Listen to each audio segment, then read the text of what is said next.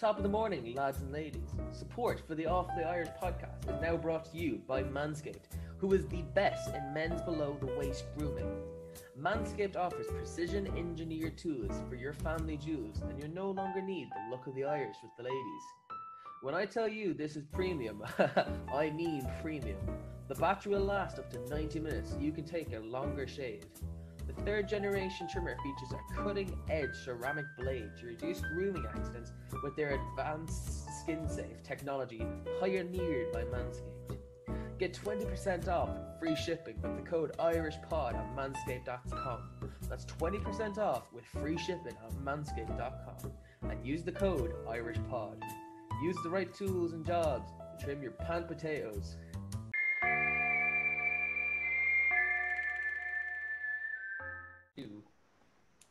And welcome back.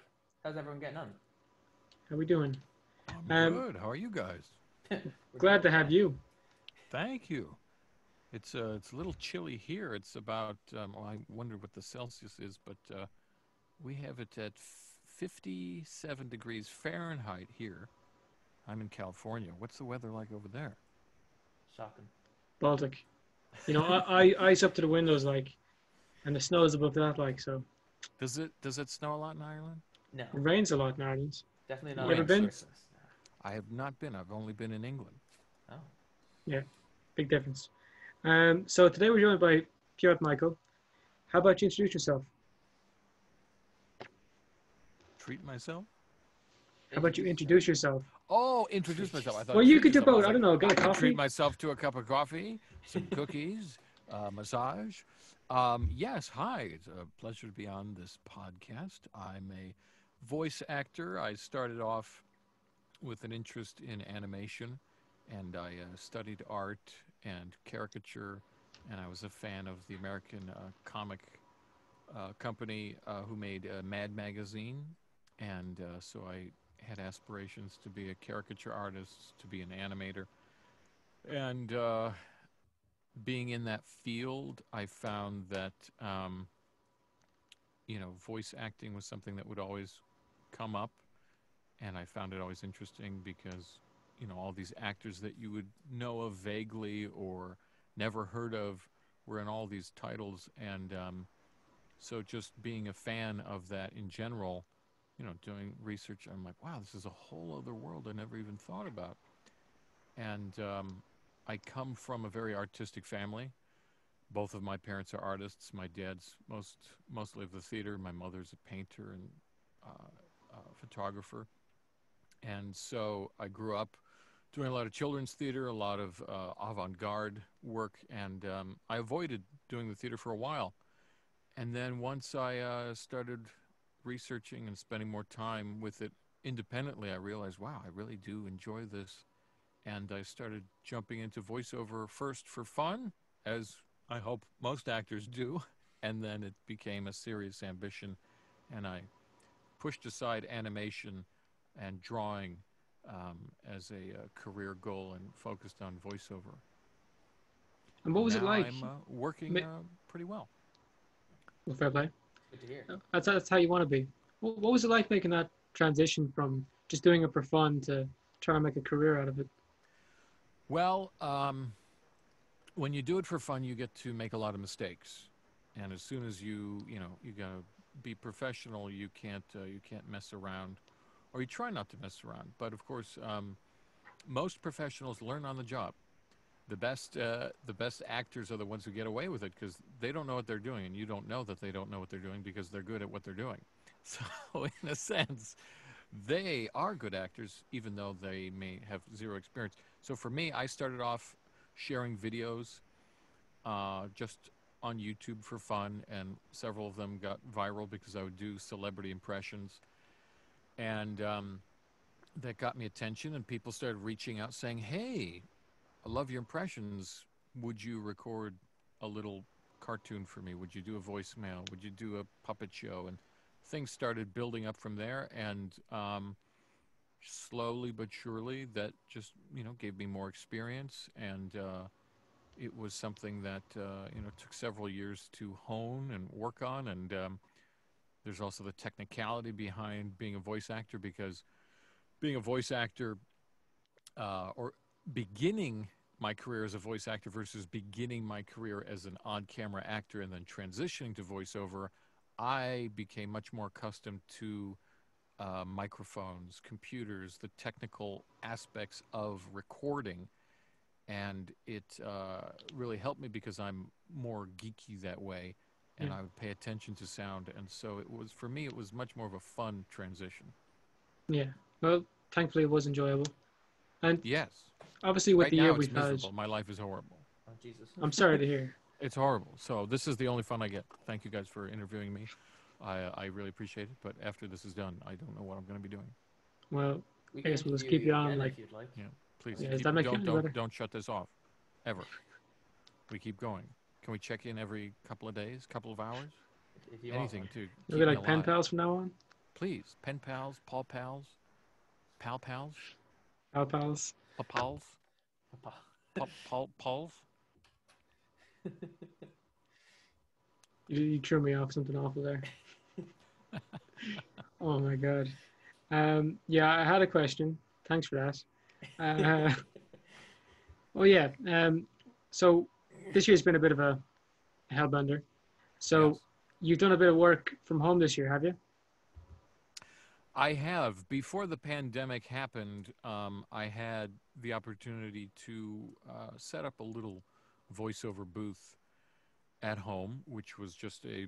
I have a fairly large closet, and I kind of modified it, just put up some foam, and I would use it initially for auditions and that sort of thing.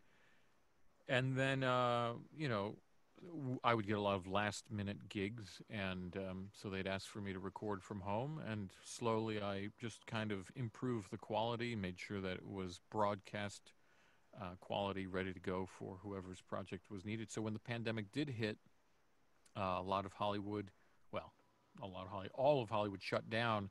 Um, but they reached out to actors and said, "Hey, who's around that has a studio that's working? You. Let's reach out to Piotr. Let's go." And so I was fortunate to continue working, um, even though everything was locked down. And then from then on, of course, Hollywood evolved quickly, and everybody um, who's a voice actor and able to make that uh, commitment has kind of transformed their homes into little studios to some degree. Yeah. Uh, we've kind of seen that ourselves. Like, no one we've interviewed is using their phone, whereas last year that would have been the case. Yeah. Everyone has like a proper setup, uh, which and is then handy. you realize it's not too difficult. You know, it's a couple hundred uh, dollars, um, U.S. dollars, to just um, you know get things going and to establish something. You can just use a USB microphone and that sort of thing. And the other thing I've noticed is that um, in the beginning of the pandemic, a lot of productions were much more desperate. They said, "Well, uh, it's okay if the sound is a little funky. It's okay. It's okay. We'll just go with it." Now, after more people have studios going, yeah. they're a little more um, touchy and they make sure that do you sound perfect because if you don't we can't use you um, but luckily i have a, uh pretty good sound Yeah. What kind of mic you using there? Looks um, pretty. this one was recommended to me by uh, not directly uh, just reading and researching corey burton who's an amazing voice actor he suggested getting this microphone called a it's uh, i believe it's a chinese company that did a knockoff of a neumann u87 and it's a special projects c1 microphone. And so it's a knockoff a chinese knockoff of a you know pro mic. And he said oh just get that. It sounds the closest to a u87 and i got it for fun.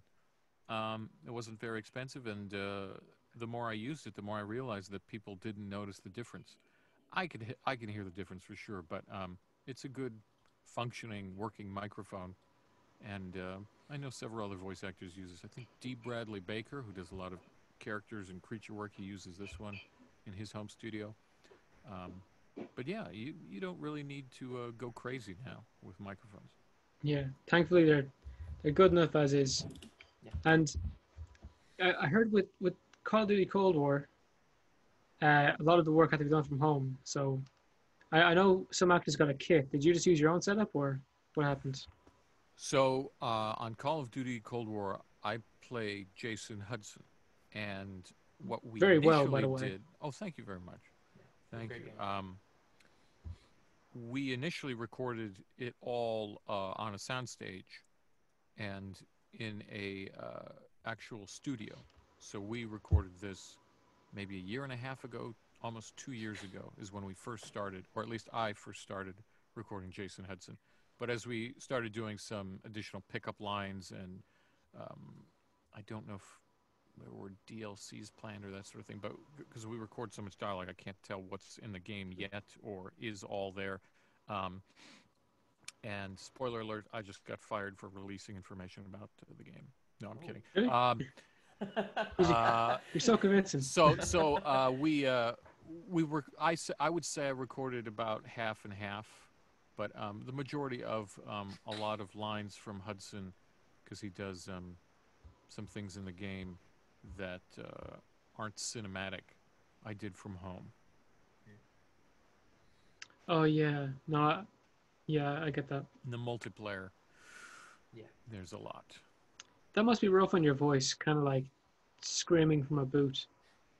You know? Well, it, yeah, it depends, and you know there are um, safeguards in place. The director always makes sure that the most intense lines are at the end of your recording session. So typically, you record up to four hours, and at the you know 3:30 mark, they'll say, "Okay, now we're going to do some of the intense lines."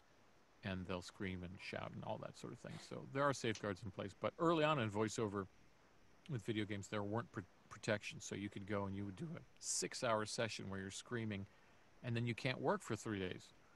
Um, yeah. you know, you can imagine being a musician and jumping on stage and singing, and then, you know, you can't perform for two weeks because you got to heal up. So, same thing with voiceover. yeah. But also, you have to be properly trained. Um, I wouldn't recommend somebody going and saying, I can scream. I'm the best screamer in the world. I'll just scream and scream. Get, why aren't I being hired? You really have to know how to uh, project and use your diaphragm to speak properly. It's the art of Yeah. screaming that gets you employed in these days, you know? Well, the art of acting. Screaming is probably a, a small part of acting. Yes, for sure. It's Mm. just accessing that emotion.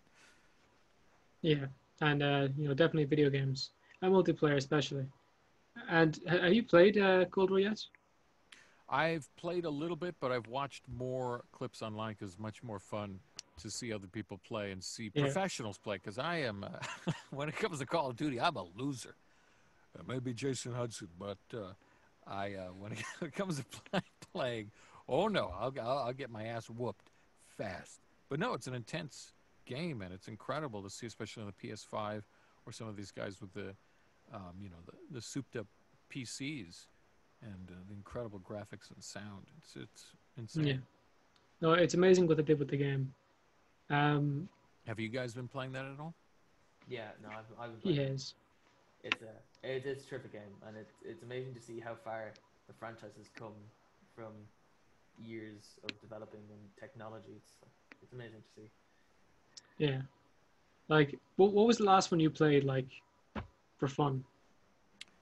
Last game in general, or you're talking about Call, Call of of Duty? Duty. Because you were saying earlier you, you played some of the early ones. I played some of the early ones. I think. Um, oh gosh. I don't think Black Ops. I think it was just Call of Duty. Maybe Yeah. Call of Duty one or two. Oh wow! Um, yeah, I, I can't even remember. It was it was a PS2? Whew, I don't even know. It was a long time ago. Yeah. Um, and um, yeah, when it, when it comes to war games, I think I'm I'm much more keen to um, the World War II games. I don't know why, but I just find it um, soothing when I go around wearing a that uh, regalia and one, running around because like I like limited warfare where you don't have the most advanced weapons, you don't have all these things, but there's enough that it's modern enough that you have radios and that sort of thing. yeah. I like the fact that there is more of a challenge of the gun. You have to cock it; takes longer. Because some of the advanced stuff that you go around, you just, woo. I, I think that might be a reason why some of the more futuristic Call of Duty games didn't do as well as the Mm. older ones. Like, Yeah, why is World War II and the Cold War done so well in Call of Duty? Where like, no offense, Black Ops 3 or Infinite Warfare didn't do as well. Well, I think you know when they mix it up, they they try and introduce new aspects to the game. Sometimes they focus more on the the cinema of the game or the characters of the game or just the gameplay in general. And they go, "What, what the heck? Who are these characters? We care nothing about it." So it's a mixed bag. And also, you know, the games do go through different studios sometimes. Yeah. And um, there's also competing games because you know, um, gosh, how, who also does? Um, there's a lot of World War II games by the guys who do. It's not Modern Warfare. I'm trying to think. Um, that's Call of Duty Modern Warfare, but um, Medal of Honor. I'm sorry, that's who I'm thinking of. Medal of Honor was a big competitor for a while, and I think that's why, you know, Call of Duty, because they started off doing a couple of World War II stuff. Um, they kind of branched out, and I think Black Ops, you know, found a little more. Um, of a originality as far as fans go. We're like, okay, this is a different type of story, and we can branch into this and sprawl out. People are excited about these characters, Yeah. and uh, feels much more engaging, not something that's been played before. Yeah. And speaking of something that's not been played before, um, well, it's been played before. Hudson has gone through so many different voice Mhm. actors. Uh, I think he's appeared three times. He's had three different actors. Uh, so, what, what was it like picking up the pieces and going at it? Well, when I first auditioned, I wasn't told who it was for. I was simply told that this is a secret project. This is a secret character. I think at the time they gave a completely different name, and um, they gave me uh, just a breakdown of who the character was. So I had to create a character based off of that, and then I was kind of given some hints, like, well, he could be kind of like this fellow, maybe this fellow. And so further and further along in the audition process, um, they kind of finally said, okay, this is, you know, who who you're auditioning for, Jason Hudson, and we want to get it, um, you know, as close to the character type as possible. Not necessarily voice match, just the character type, because, um, you know, mimicking a celebrity is a little touchy sometimes. They they you know want to keep the character, but they don't want to have any issues with the celebrity going, "Hey, you know, you're using my voice," quote, quote unquote, quote unquote, where it's just like, "Hey, you know, what are you doing? You're just copying my performance with some other guy." So Yeah. it's a balancing act. Sometimes you have to go and um, change it up a little bit, and, and that surprises fans sometimes. But um, so far, I've had some pretty good feedback, which Yeah. I'm proud of. That you know, people reached out and said, "Hey, you did a good job as Hudson." I said, "Really? Well, I appreciate that because we tried to honor the character, but also kind of you know tweak him a little bit to make sure he wasn't an exact duplicate of what was Yeah. established because of you know the celebrity behind it initially." Yeah, and it's good to hear that you're getting positive feedback for it. Because we Why? You're giving me negative feedback? Excuse me, what No, was you- wrong no. with my performance, Thomas? fairness, Thomas, Thomas, no, let him explain. I want to hear what he has to say. okay, No, Karen. Kevin. Yeah, um, Yeah, what's the male equivalent of Kevin? Kevin? Kevin. Like, Oh God, Kevin. sorry to any Kevin's listening. Um, but yeah, no, there was a bit of controversy with some of the the voice actors getting mimicked, Mm-hmm. uh, like especially in, in the case of Wood's character. Mm. I feel I feel kind of terrible for uh, Damon who played him because uh, yeah, he's heard I've heard he's got a bit of flack for just doing the role. I'll, I'll, I don't know all the details behind it. I don't know what I, I can say about it because I honestly don't know the circumstances. But what I can tell you as a um, experience in other productions is a lot of the times it has nothing to do.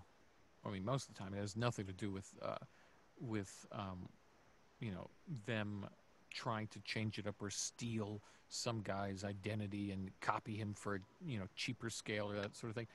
It could just very well be that something happened where the actor just didn't get along with production, or production said, "Hey, we uh, we would want to change it up." They tried different options. Maybe they went and went back. Maybe the actor did not want to be a part of the production to begin with. There are so many levels. It's so complicated. I don't know what happened in this instance. I know that Damon did a great job. He's a great actor, great person. And so, yeah, I do feel sorry for him as well. But he, um, you know, he was honoring the character that was established. And um, that's always difficult, you know, especially when uh, fans really connect to that character. And uh, no, I definitely had that feeling too going in, but um, you kind of have to make it your own a little bit. You got to go in and just service the story and don't worry about the fact that you're trying to sound exactly like someone else because at the end of the day, the fans will pick a reason to hate you um, no matter what you do, you know. This sounded Yeah. exactly like Woods. I liked it, but maybe I liked it too much. It's your fault for liking. My, I mean, I, I, I lost my mobility in my mouth. That's how much I like it. Sorry, it sounded like Bender there for a second. Sorry. just I don't know what to say to that. Um, you know, it, it, it's really terrifying, like how, how good you are at impersonations. Uh, I was watching a couple of your. yeah, he, he he was telling me all about the murder. Your, What? Yeah. That's illegal. Well, well, yeah. I've uh, that's how I started. I would just do impressions for fun, and then realized that not many people could do them, and then uh, one thing led to another. Yeah. And so far, you've made a career out of it. So congrats. Thank you. Yeah. And you know, Call of Duty uh, Black Ops Cold War. It's a mouth. That's a mouthful of a name. Has been one of the best games this year. Um, like one of the most well-received games. Um, but you also did another one of the most well-received games of the year. You did Doom Eternal. Mm-hmm. What was that like? Like, I, first That of all, was what was it like having such such amazing games come out and be involved in both of them? Well, when you start off in the game, you don't know what's going to happen. You know, you get a blank, you get a blank screen, script comes up, you look at the script, you give it a read, you go, okay, all right. You know, with Call of Duty, you have the legacy behind it, and you know, okay, this is going to be a heavy hitter. So uh, there's a lot riding on that. You know, at least that the fan base is going to react. So you have to um, you know make sure that you're strapped in and ready to give a great performance but um, with doom it was a reboot you know because i think the last one was doom 3 or was it 4 i don't know if they had a 4 um, but you know that was a whole other legacy in the 90s that really um, you know transformed gaming and so when they were doing this new doom there was no reference there was nothing all they said was they gave me a description. They said this is basically like a heavy metal rock album in hell. You know, I'm like, what? What does that mean? Like, yeah, this is just high octane, blood, guts, gore, demons. Um, That's all they said. They left, gave you a microphone, and locked you Yeah, there for three now hours. go invent all the lines and make us millions of dollars. Uh, no, no, no. Um, but the guys behind it, um, really talented people, and they um, they brought me in for the first Doom as um, just some side characters. The voice of the uh, demon Bible, I think it was the Necronomicon, and um, when I asked them what they wanted, um, I initially sent in an audition. I think three demon voices that I sent in. And you, you know, like a demon voice like this. Um, I had an eloquent British one, you know, just like, I'm here to kill you. Um, just like kind of, just kind of like upscale demons. And then as a joke, my last submission was a very dark demon that was used in the 80s a lot. The type of voice was like very froggy, very um, guttural, and very hard to do. that type of sound. I'm here to kill you. And um, of course, that's the one they picked. They're like, Uh. that's the one we want. And I said, oh shit, here we go. It's going to be fun with this voice. And so I would have to read paragraphs that was written like an actual Bible. If you go online. I think someone has the Doom Necronomicon, um, or they might be called glyphs, or uh, I, I don't know what it's called specifically. Yeah. But there's like a uh, a whole um, collection of them, and you can hear me just reading the Bible. And so from that, they expanded and they kept bringing me back to do more things. And then so I eventually did King Novik. Then I started doing. Um, I did the. If you play game the game Doom, the first voice you hear is me when he wakes up. Um, and I believe that was a version of King, King Novik before he was King Novik. And then um, they kept bringing me back, and then uh, eventually revealed to me that I am the Dark Lord. So the um, spoiler alert for anybody who's playing Doom Eternal: there is a interesting ending, and uh, they are doing more for that, and you'll hear me more as the Dark Lord for sure in the Doom game, which is a lot of fun. It's going to be one of the most kick-ass fight fights with a boss ever. Yeah.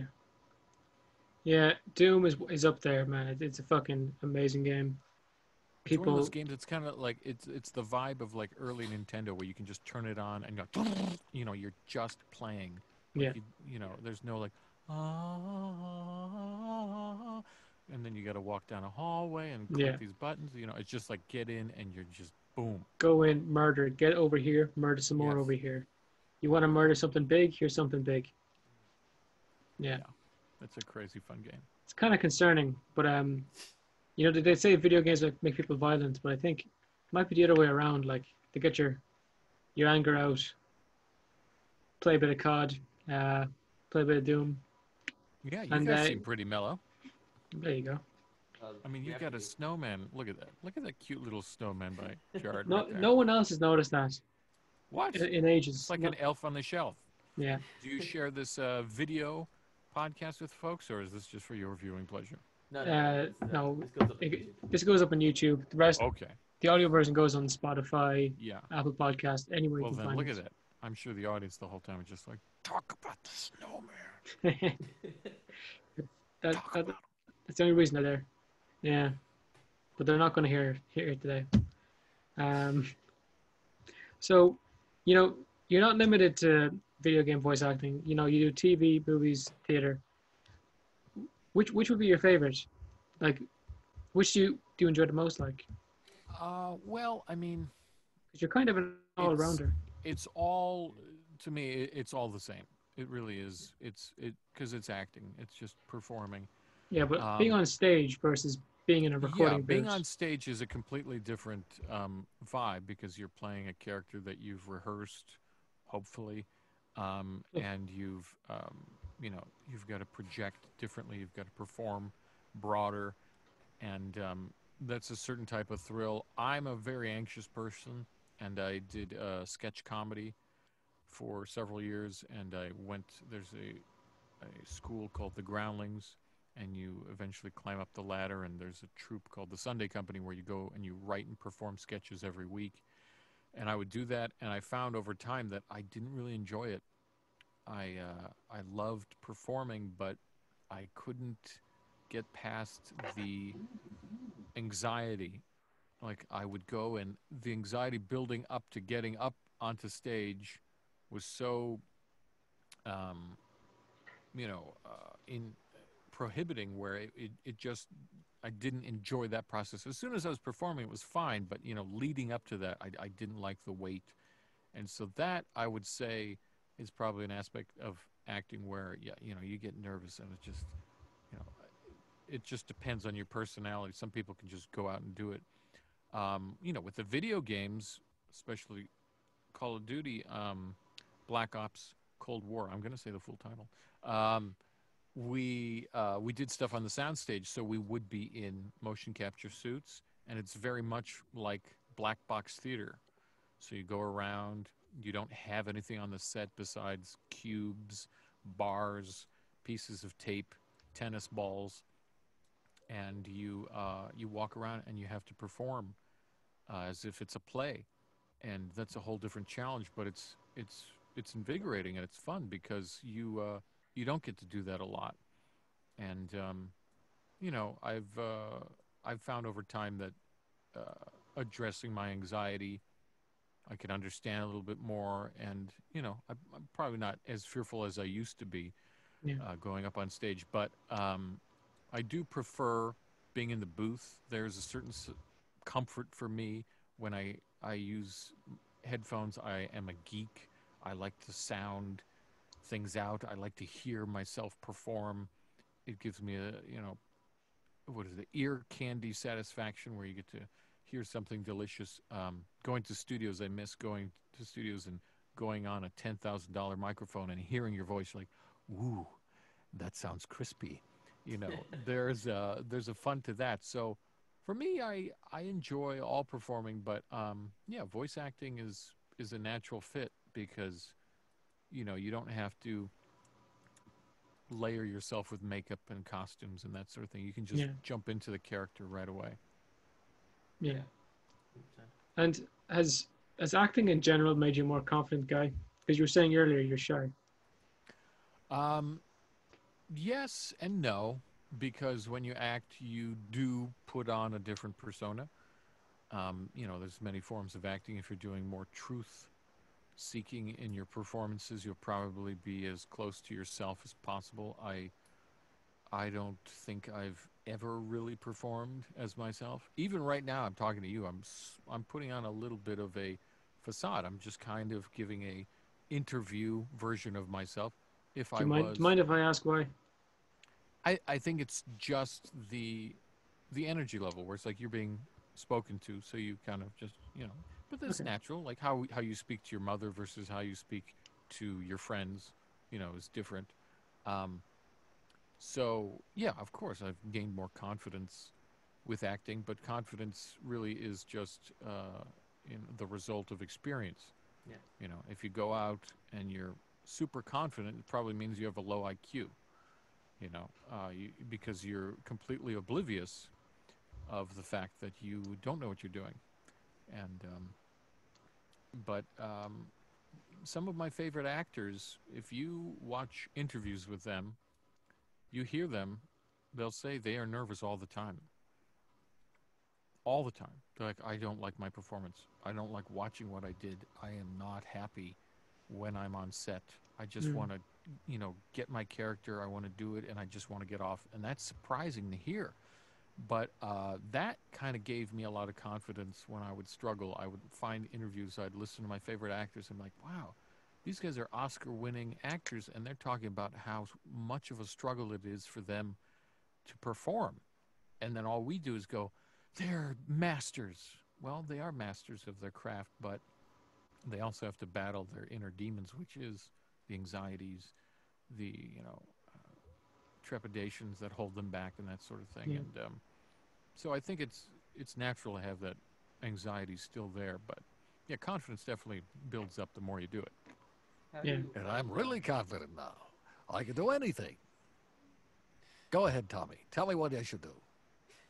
How do you find like listening back to yourself or watching your own Yeah. work? Because a lot of Um, when I do another character, it's much uh, much more fun because I'll usually record. Um, typically with animation, it'll be six months out or a year out before it's even, you know, finished. And so when I see it, I totally forget what I did, and it's kind of exciting. Like, wow, hey, that's pretty fun. I don't recognize who that is. That's when I enjoy it the most when I don't recognize myself. But yes, of course, as soon as I recognize my own uh, personal, uh, you know, signatures in my voice, it kind of throws me off a little bit. And it's a little hard to enjoy because I go, yeah, why did you do that? Yeah. Mm. Yeah, Yeah, but most actors we talk to say they basically cringe at their own stuff. Yeah, but that's because uh, um, what I've found is they are so in character that they're completely unaware of mistakes they're making or what they perceive a mistake to be. Yeah. And you trust the director.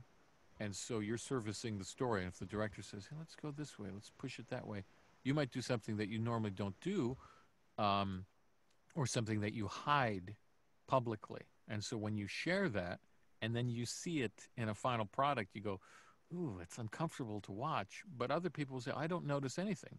It's Yeah. only you noticing it." Yeah, that's that's, that's fair. Um, yeah, the, the first time I ever heard about that, that actually being a thing, people like hating listening to their own stuff, was we had um, are, you, are you a Breaking Bad fan? Yeah. We had Skinny Pete on, Mm. and he's explaining um, like what he doesn't like to go back and watch the show, and or bits that he's in. And I just had my mind blown that day, like, oh my god, actors don't watch their own stuff. Mhm. Yeah. Like, like I imagine Tom Cruise is sit there watching his own own movies every single day. Well, remember I was talking about low IQs? Anyway, let's continue on to another subject because I don't want the Scientology police to come down and abduct me. I'm kidding. I'm kidding. No, he's a fantastic guy. He channels his thing. But also, look at that. He has experience. The confidence that Tom Cruise has comes from the fact that he has been so successful. So the success, you know, you could say it's gone to his head a little bit, or it's that he has succeeded his own ambitions, so his goal keeps going higher and higher. Hmm. And so he does want to watch himself and be like, oh, I got to do something better than I did before. I like that. Ooh, wow, look at me, you know. yeah, But he could also be wearing a mask, and every time he talks, he says he's fantastic, and he goes home and cries and eats a burn- banana sundae and goes, nothing. a burnt nothing. banana sundae. Burnt banana sundae. Burnt. What? Are Burnt? banana sundaes ice cream? Or Yeah. What What are you talking about? I don't know. I thought you guys were talking about Sundays. Oh, it's Saturday. Are we recording this on a Wednesday? Hi, everybody. Welcome to the Awfully Irish podcast. Um, actually, when we were talking about Call of Duty, I, I kind of forgot to bring up um, that you played Victor Reznov in Black Ops 4. Mm, yes. What was that one like? You know, picking up the pieces That after one Gary was Oldman. a similar situation with Hudson where they sent me a uh, reference to the voice and I didn't know what it was for or anything. And he had a code name as well, so I didn't know it was Victor Reznov, so I couldn't do anything. And that's really good for an actor because if you if you're given like, hey, you're going to be playing this guy, Yeah.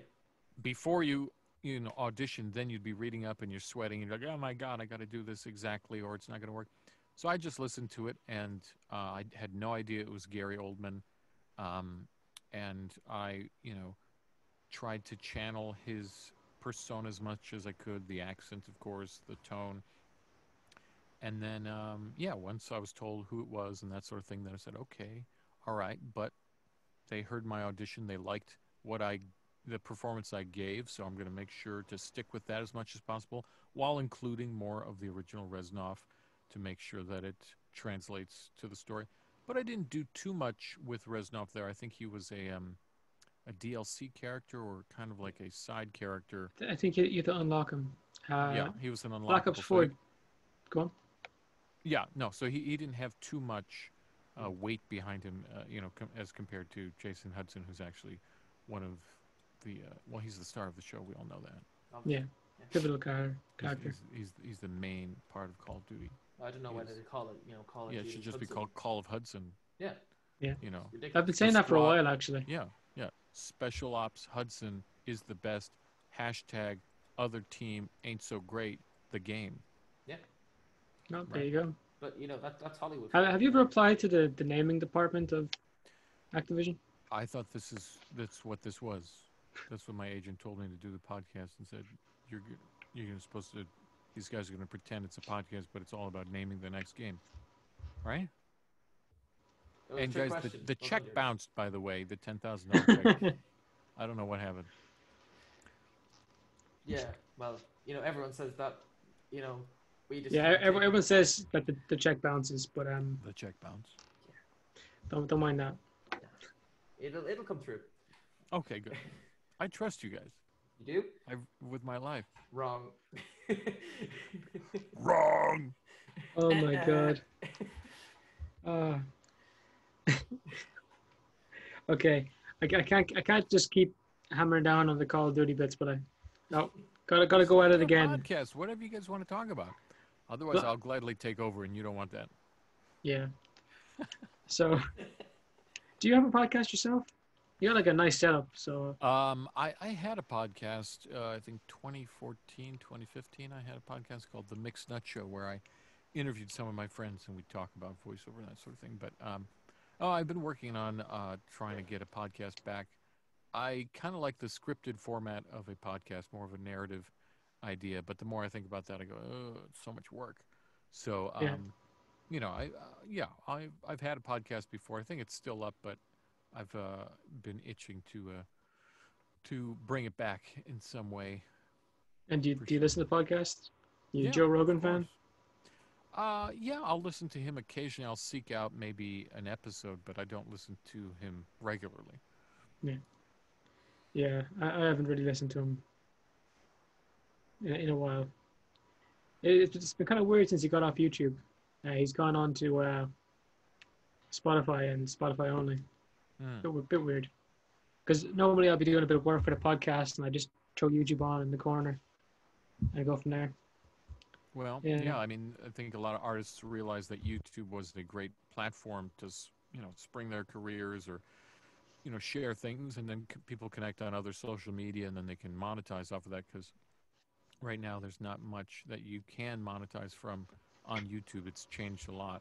Yeah. Um, I used to do a lot of videos on YouTube, and um, they started changing their algorithms, and it started getting strange. Where I had 15,000 subscribers, and I would get a thousand views, and I'd go, "What?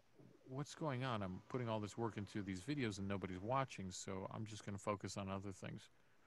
Yeah. Um, It, so it's very it's- yeah. unrewarding at the start. Uh, like Yeah. we, we just got monetized. We, we made our application for it today oh, cool! because it was. Th- thank you. Um, but so that check will it's been, clear. it's been a pain. It's been a pain. I did not realize how small the monetization is on YouTube. I had no idea. Yeah, I mean, I I never really now, read into don't it. I don't know what it is. I'm trying to think. I had um, I remember I had a video that had almost a quarter of a million views, and it made a hundred dollars. So I don't know what it is now, but um, you know, all the video. I mean, any video you watch on YouTube now has two ads. You know, Yeah. It's always Yeah. two ads. It used to be one ad that you can skip right away. Now it's you've got a guaranteed watch one ad, then maybe you can skip the second. Now it's kind of irritating to go on YouTube. Um, yeah, it's sad, but um, that's the way corporations work. They got to make money. Gotta make Yeah. money, isn't it? Because it's a free app. Like they gotta make money off. But selling there's the thing, yeah.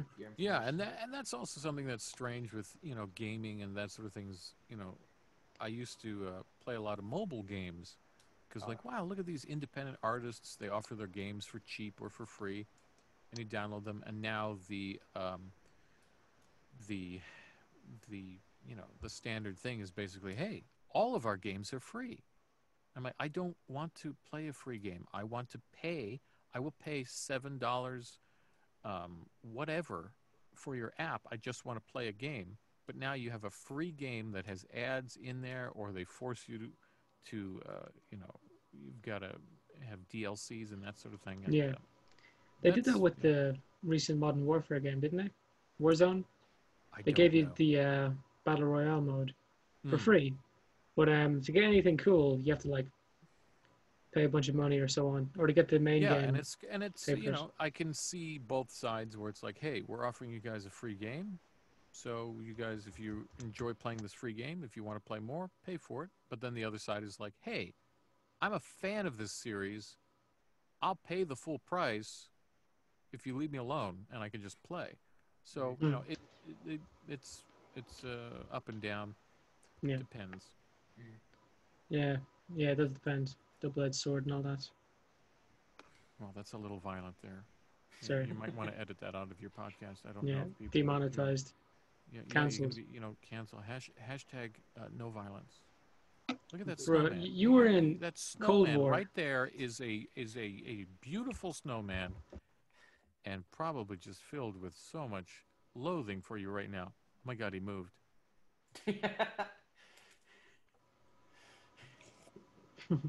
Sure, all the thing does is sit and watch Jared. Sorry, I keep uh, probably interrupting your, your your your questions. What were you going to say before I interrupted with snowman? I have no idea. Oh, he, oh shit, he moved again. I, lo- I love that. And everyone's head just turns like, huh? Yeah, no, I've, I've been waiting for him to move uh, since I put him there. Test, test for ghosts and all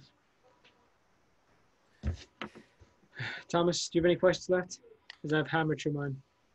Uh, I mean, it was pretty cool. I was reading up on your IMDb. You got to work with Family Guy. You were on a couple of episodes. You voiced. Oh, Family Guy. jeez. Yeah. He's the That's pretty- biggest Family Guy. I'm, I'm a, nerd I'm a of all time. Guy, you know? Super, super nerd here. Okay, Mr. Super Nerd.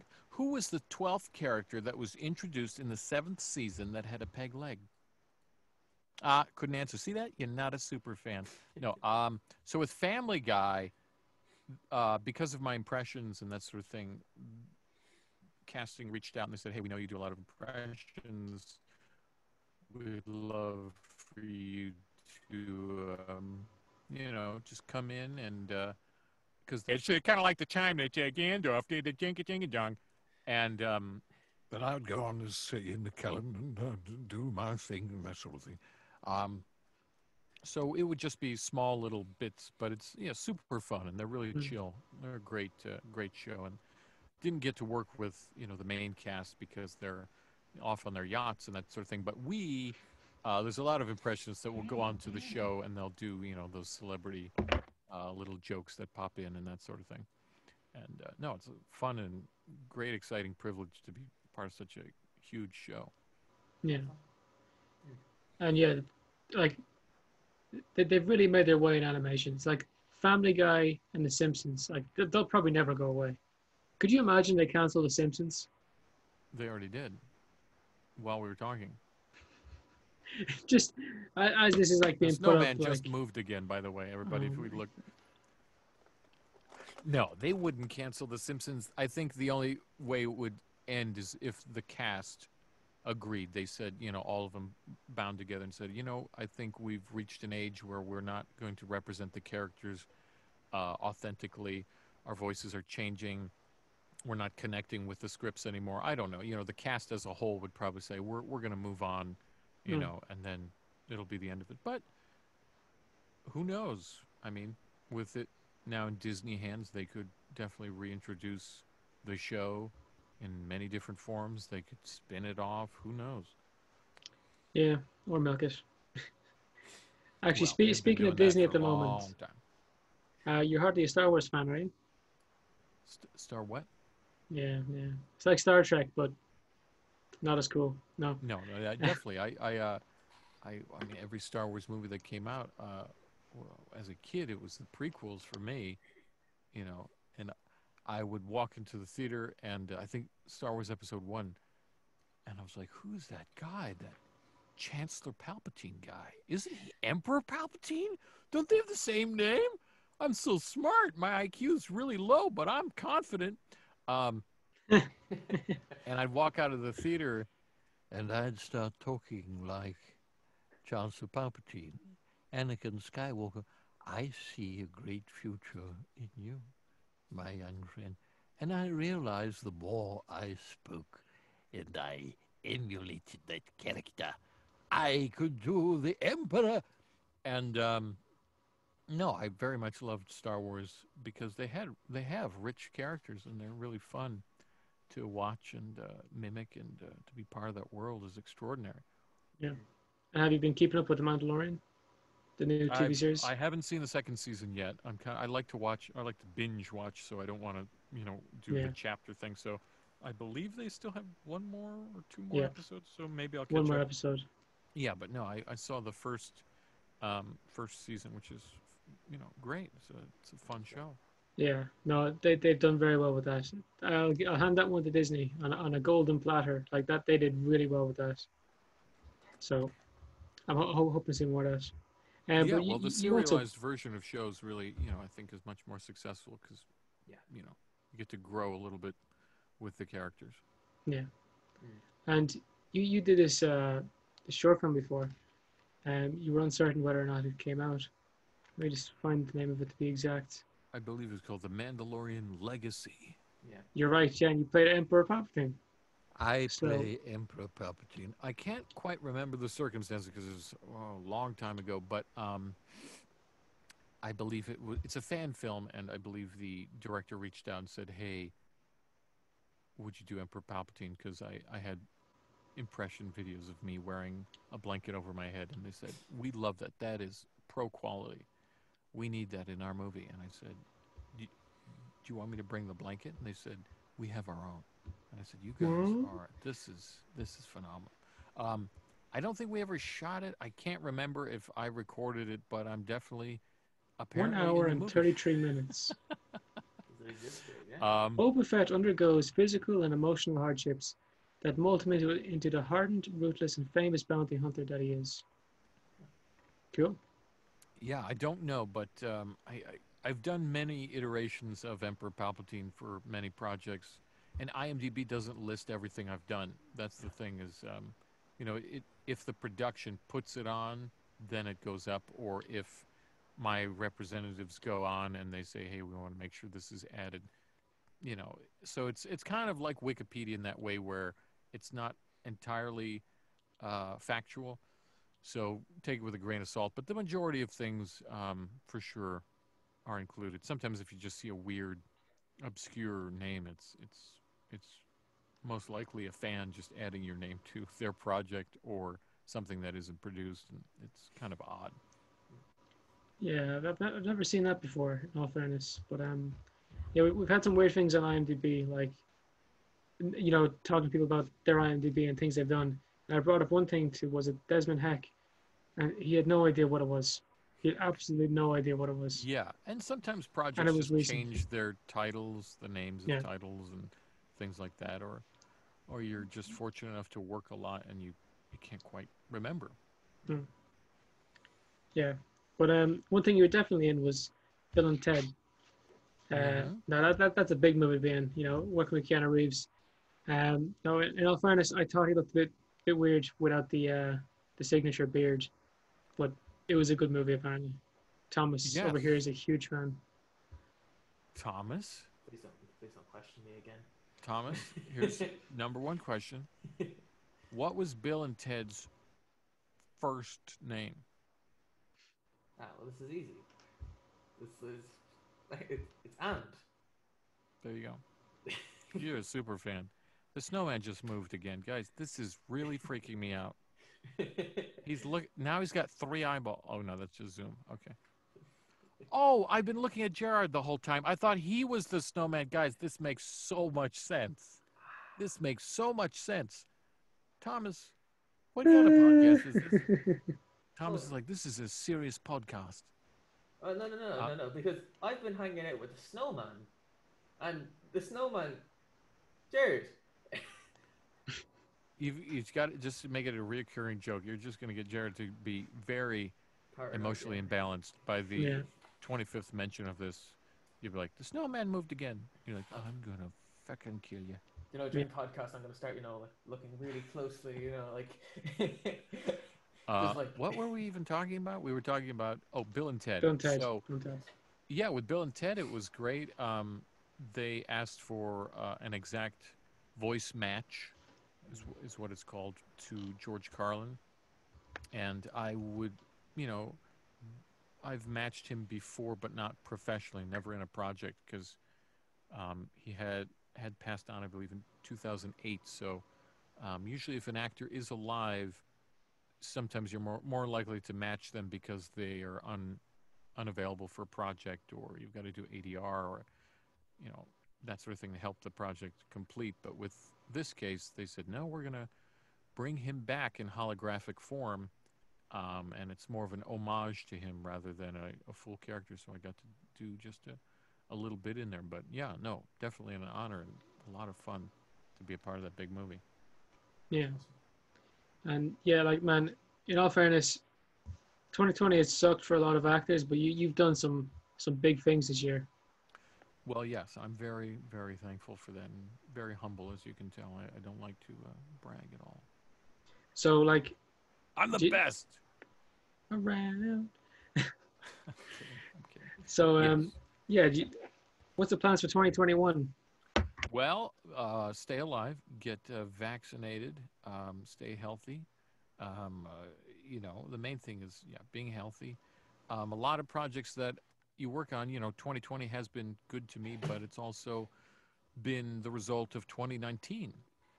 You know, because the projects uh, you work on 2019 and then they come out 2020. So um, next year there are many projects that I've been a part of, and I can't announce, but they will be uh, just as exciting as 2020. So uh, fingers crossed that they get finished and they're well received.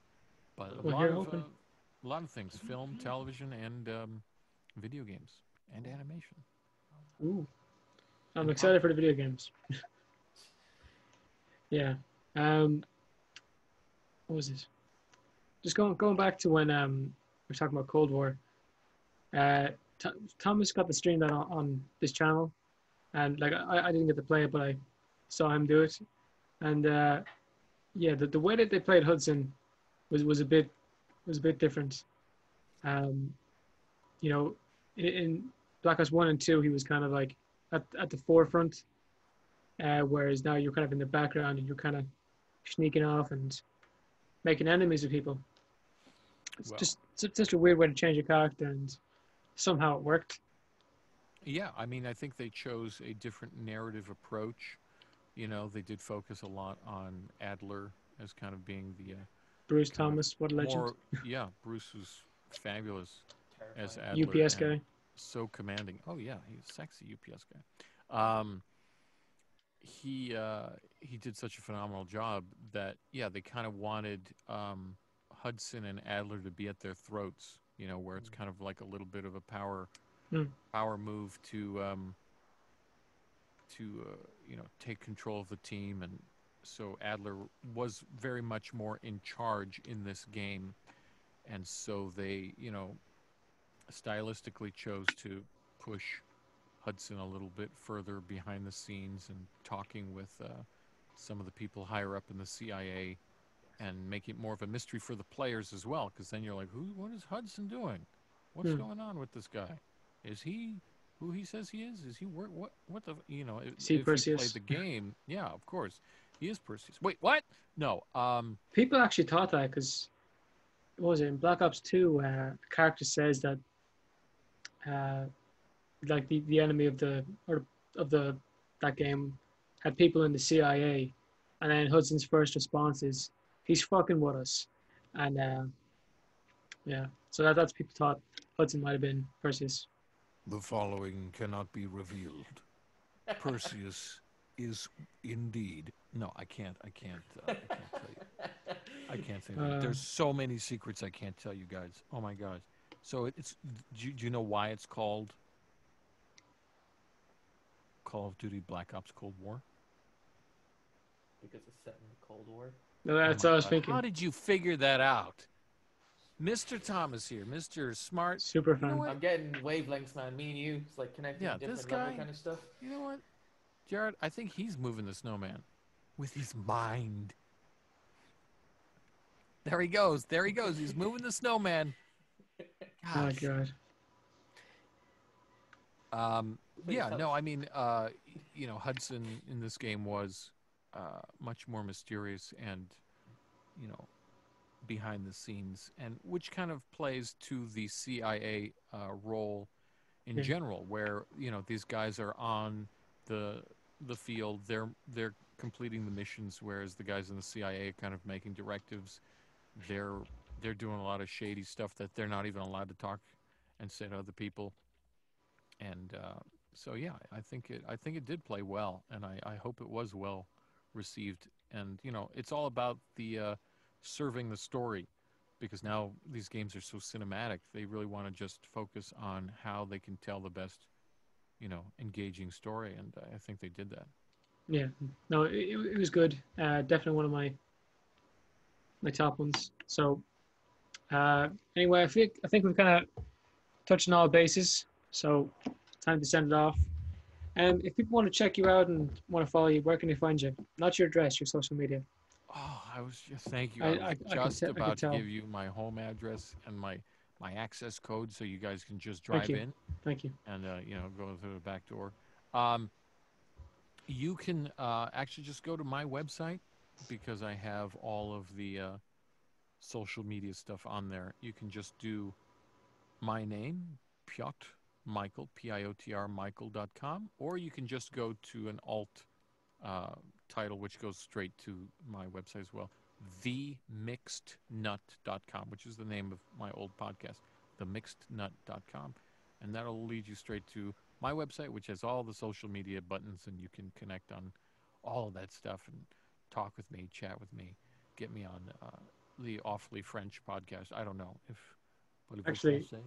I, what have we seen? Someone said someone in, inspiration from this podcast made an awfully American podcast. awfully American. Yeah, should be God awfully American. yeah. We, we've had a comedian American. on. He was he was making fun of the name, and he was like, "He's a woefully Welsh podcast." Oh, that was horrible. He, he Yeah.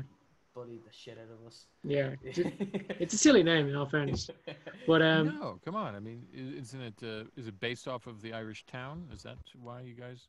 based off the county, we're, we're from a county called Offaly. Okay. Yeah. But it's- okay, it's spelled different. county. Yeah. Yeah, yeah. It is awful. Uh, Shite. But, uh, But um, anyway, if you want to check them out, you know where to find them. Um, hope everyone's enjoyed. Um, you know, it's been great having you on the show. So thanks My again, and pleasure, guys. hope everyone has a good one. Yes. Goodbye.